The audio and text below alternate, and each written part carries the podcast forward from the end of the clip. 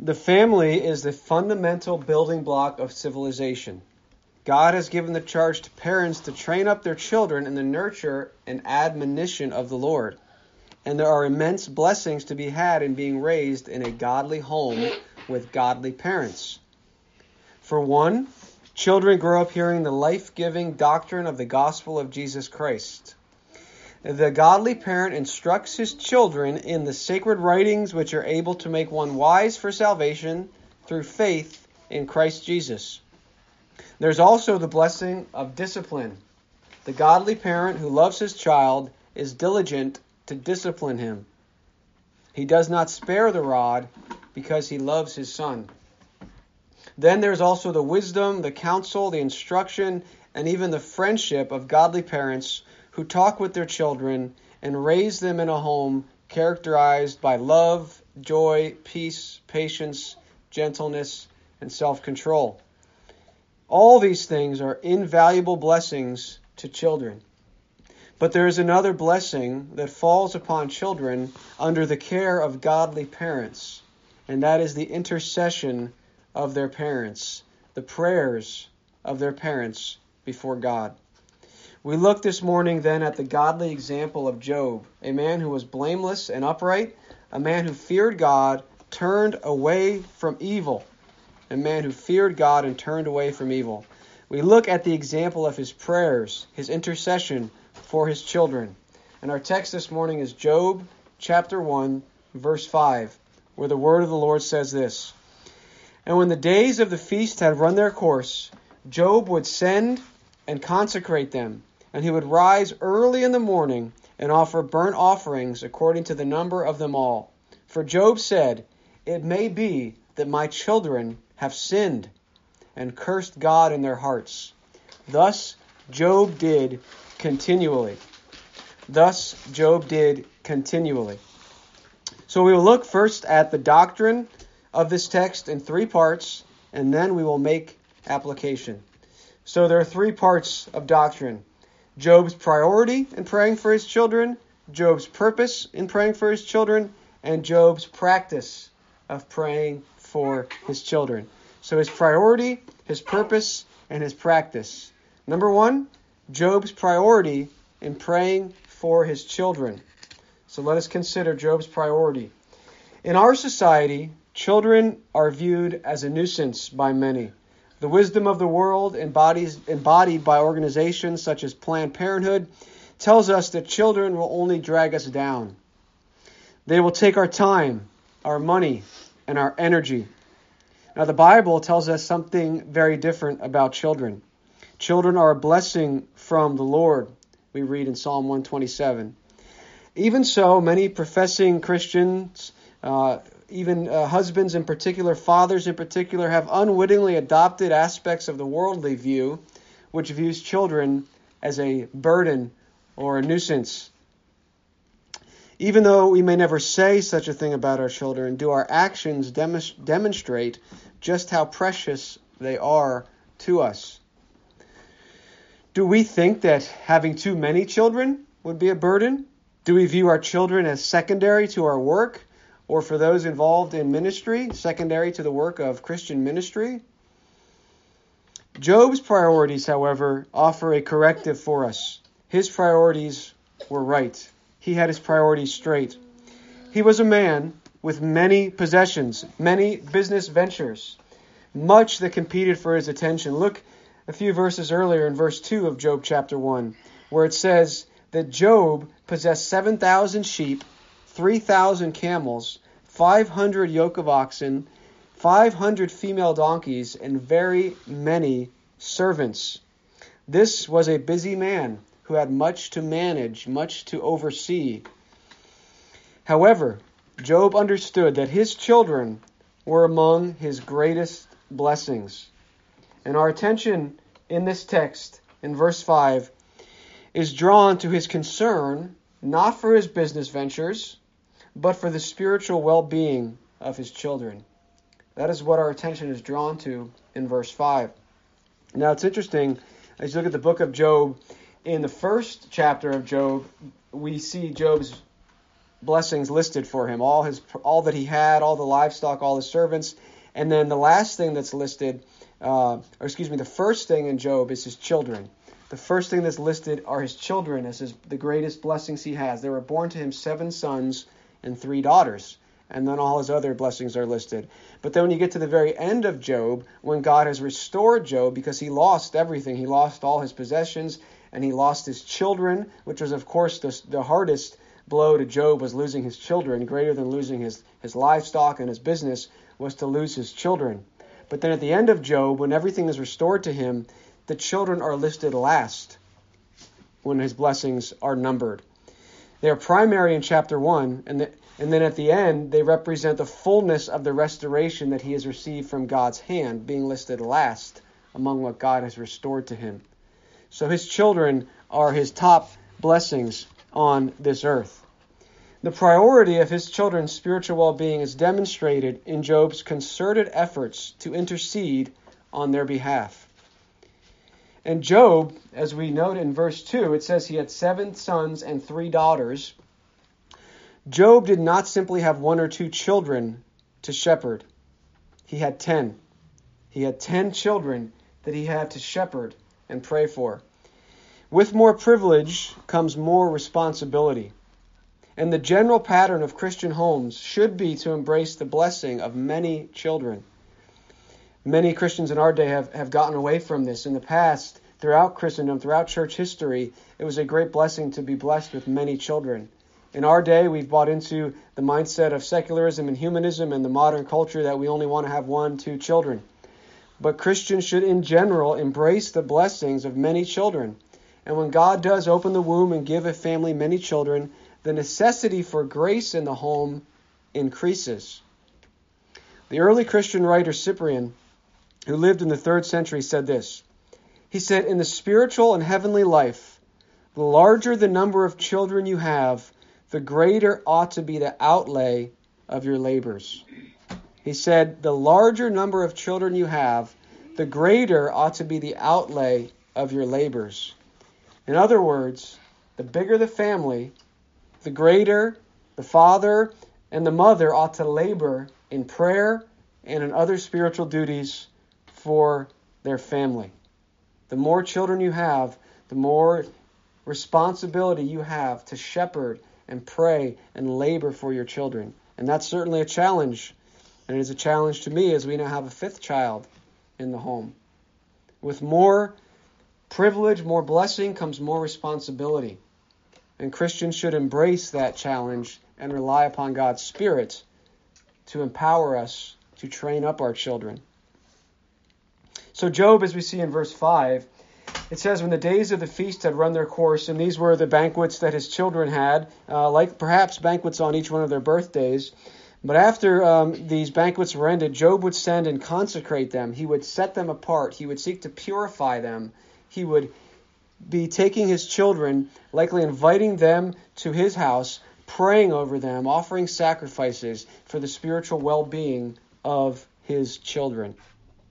And Cyprian continues, he said this Since there cannot daily fail to be sins committed in the sight of God, there lack not daily sacrifices wherewith the sins might be cleansed away. As a godly father, as a godly father, Job was keenly aware that his children stood in need of forgiveness of sin. So, one of Job's top priorities in life was to intercede for his children. That is our first head of doctrine. His children were a priority to him. But mainly, as we'll see next, not simply his children in general, but their spiritual, their spiritual well-being. So now, after considering Job's priority, being his children, we turn now to his purpose in praying for his children. Job's purpose in praying for his children. The text tells us that one of Job's main concerns regarding his children was their obedience to God's law word. Look again at verse 5 where it says, He would rise early in the morning and offer burnt offerings according to the number of them all. For Job said, It may be that my children have sinned. It may be that my children have sinned.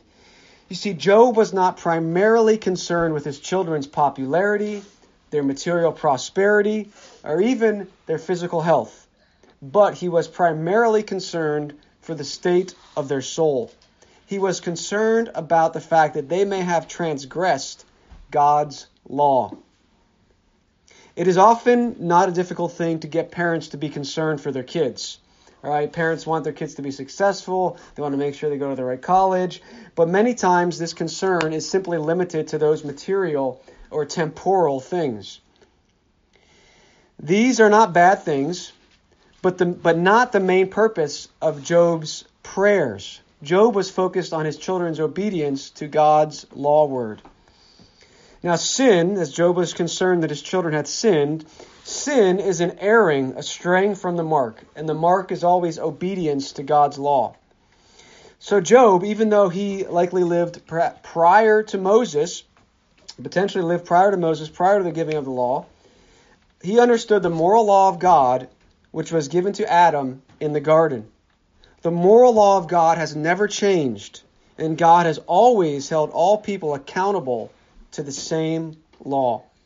Job, as a godly father, was focused on his children's relationship to God and God's law. You see, we cannot have a relationship to God without law. It's impossible. The law defines and shapes how we relate to God. It keeps us from danger and keeps us walking close with God. And that was Job's concern for his children. The law does not justify sinners, it's true, the law cannot do that. But the law is essential to our relationship with God. A relationship with God without law is like a marriage without vows. There's no structure, there's no guardrails to that relationship. And as we looked at a few weeks ago in Proverbs, it says, The one who keeps the law is a son with understanding. So Job was concerned for his children's obedience to God's law. Now, Job interceded for his children because he had this proper conception of the goodness of God's, God's law and the sinfulness of sin. Job's primary focus in his intercession was that God would be merciful and forgive his children's sin. The burnt offering that we read here that he would offer these burnt offerings according to the number of them. The burnt offering was generally offered for unintentional sin, as we read um, in, in the Bible, but also represented atonement for human sin in general. And even if we know before the, the law was given through Moses in a very specific way, there were, was the practice of burnt offerings being offered up to God. Read the book of Genesis. Uh, offerings are made, Abraham, Noah. So the idea of giving burnt offerings to God was something that was instilled in man before Moses even came along. So Job was focused on his children's sin being forgiven. He was focused on their obedience to God's law word, and his purpose in praying was to secure God's forgiveness for his children's sin. So it wasn't just a vague prayer, God bless my children, God help them to be successful. It was directly focused on his children's relationship to God and God's law. That was his purpose in praying. The third head of doctrine is Job's practice of praying for his children. Job's practice. Briefly, let's note a few things about his practice. Number one, it says, the beginning of verse 5, or excuse me, it says that after the days of feast had run their course, Job would send and consecrate them, and he would rise early in the morning. now, I think generally the time of the day is less important than the intentionality of the practice. Often in scriptures, we will see, though, people rise early to pray or offer sacrifices. But what is clear is that this was a burden to Job. He, he could not simply let it pass. It was not something that he would say, Well, I'll get to it when I get to it. It was something that he did with intentionality. He rose early in the morning to intercede for his children. That's the first thing we note about his practice. Second, he prayed for each of his children. There's a phrase in the text. It says, according to the number of them all. According to the number of them all. He prayed for each of his children. He didn't just pray for his children in general, but according to the number of them. It's for each one of them. This is a picture of Christ, who intercedes for us by name. Isaiah 49:16 says, "Behold, I have engraved you on the palms of my hands. Jesus intercedes for his sheep by name. He knows his sheep, he calls his sheep, and he intercedes for his sheep by name.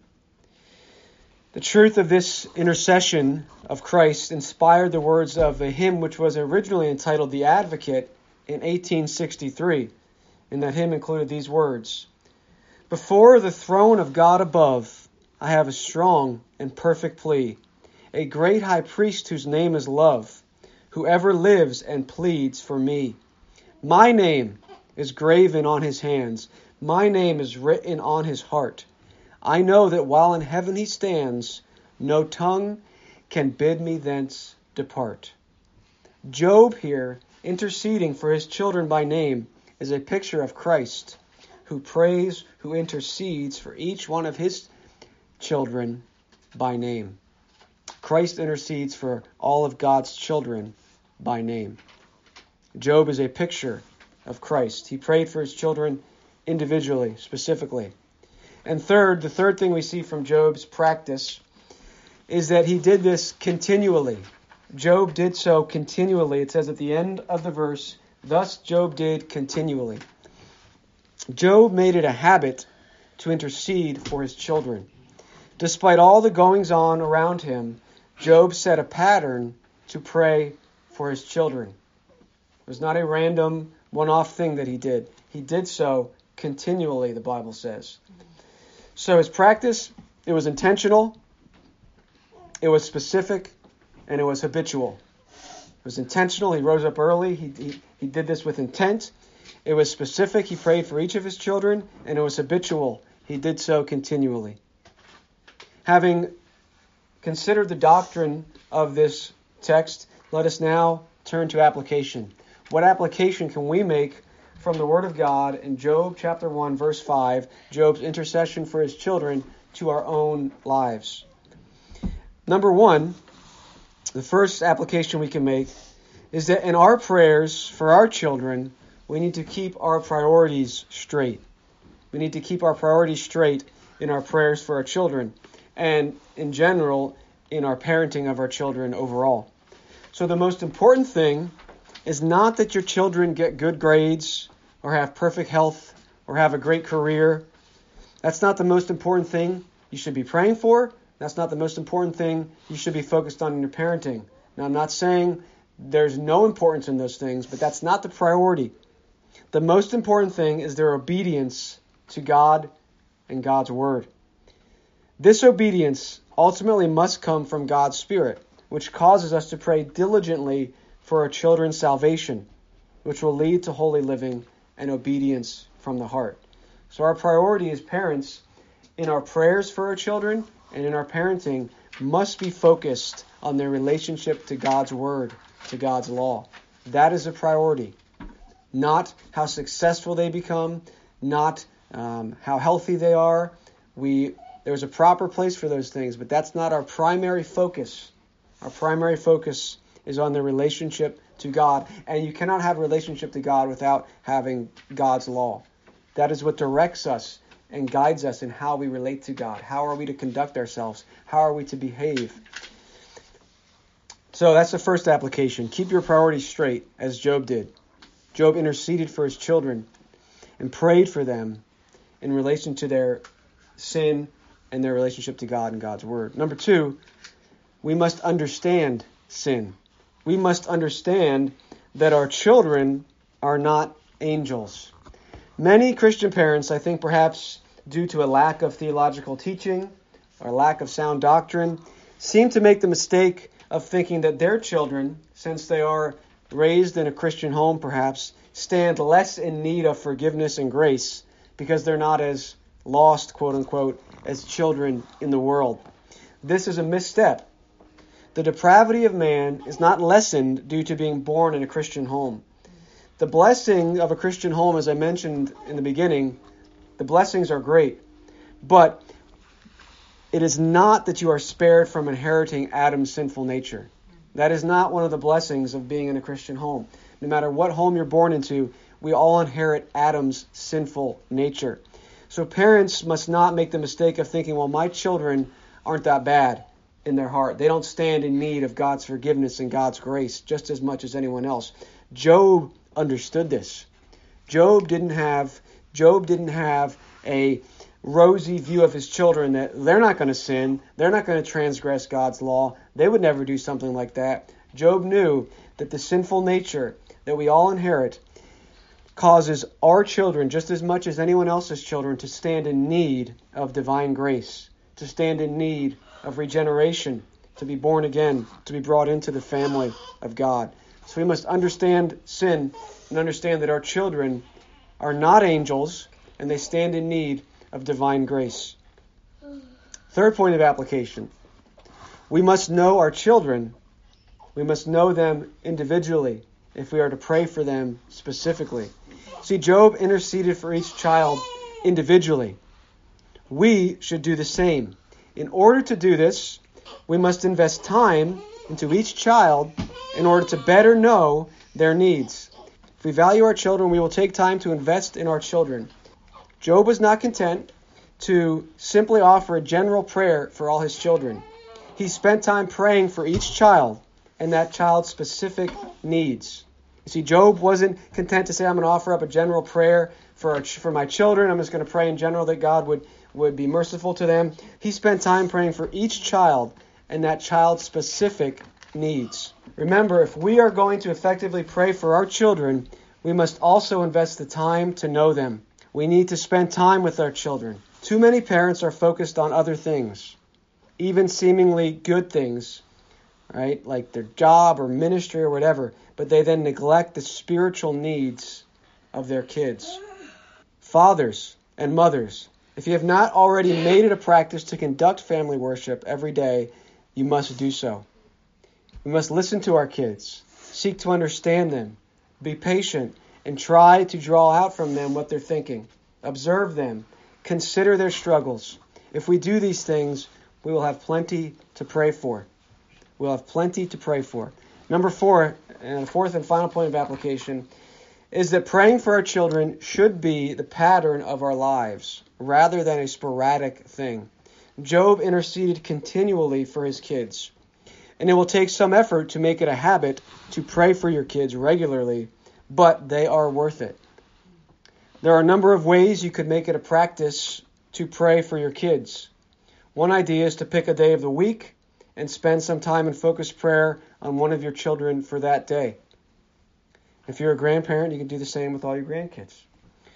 So if you have four children, you could pick, uh, you know, once one day a month, one day a week, where you're specifically praying for that child. No doubt we should be praying for our children in general every day during family worship and so forth, but it's valuable to set aside some specific time to pray for each individual child, as Job did. So those are our four points of application. That we should keep our priorities straight.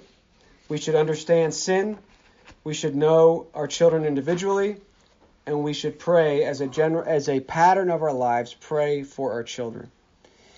For Job, interceding for his children entailed offering sacrifices to God.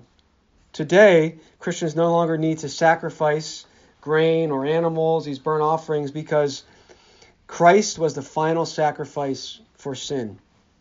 We, not, we do not need to make sacrifices. However, we are to still offer up our prayers to God through Christ on behalf of our children.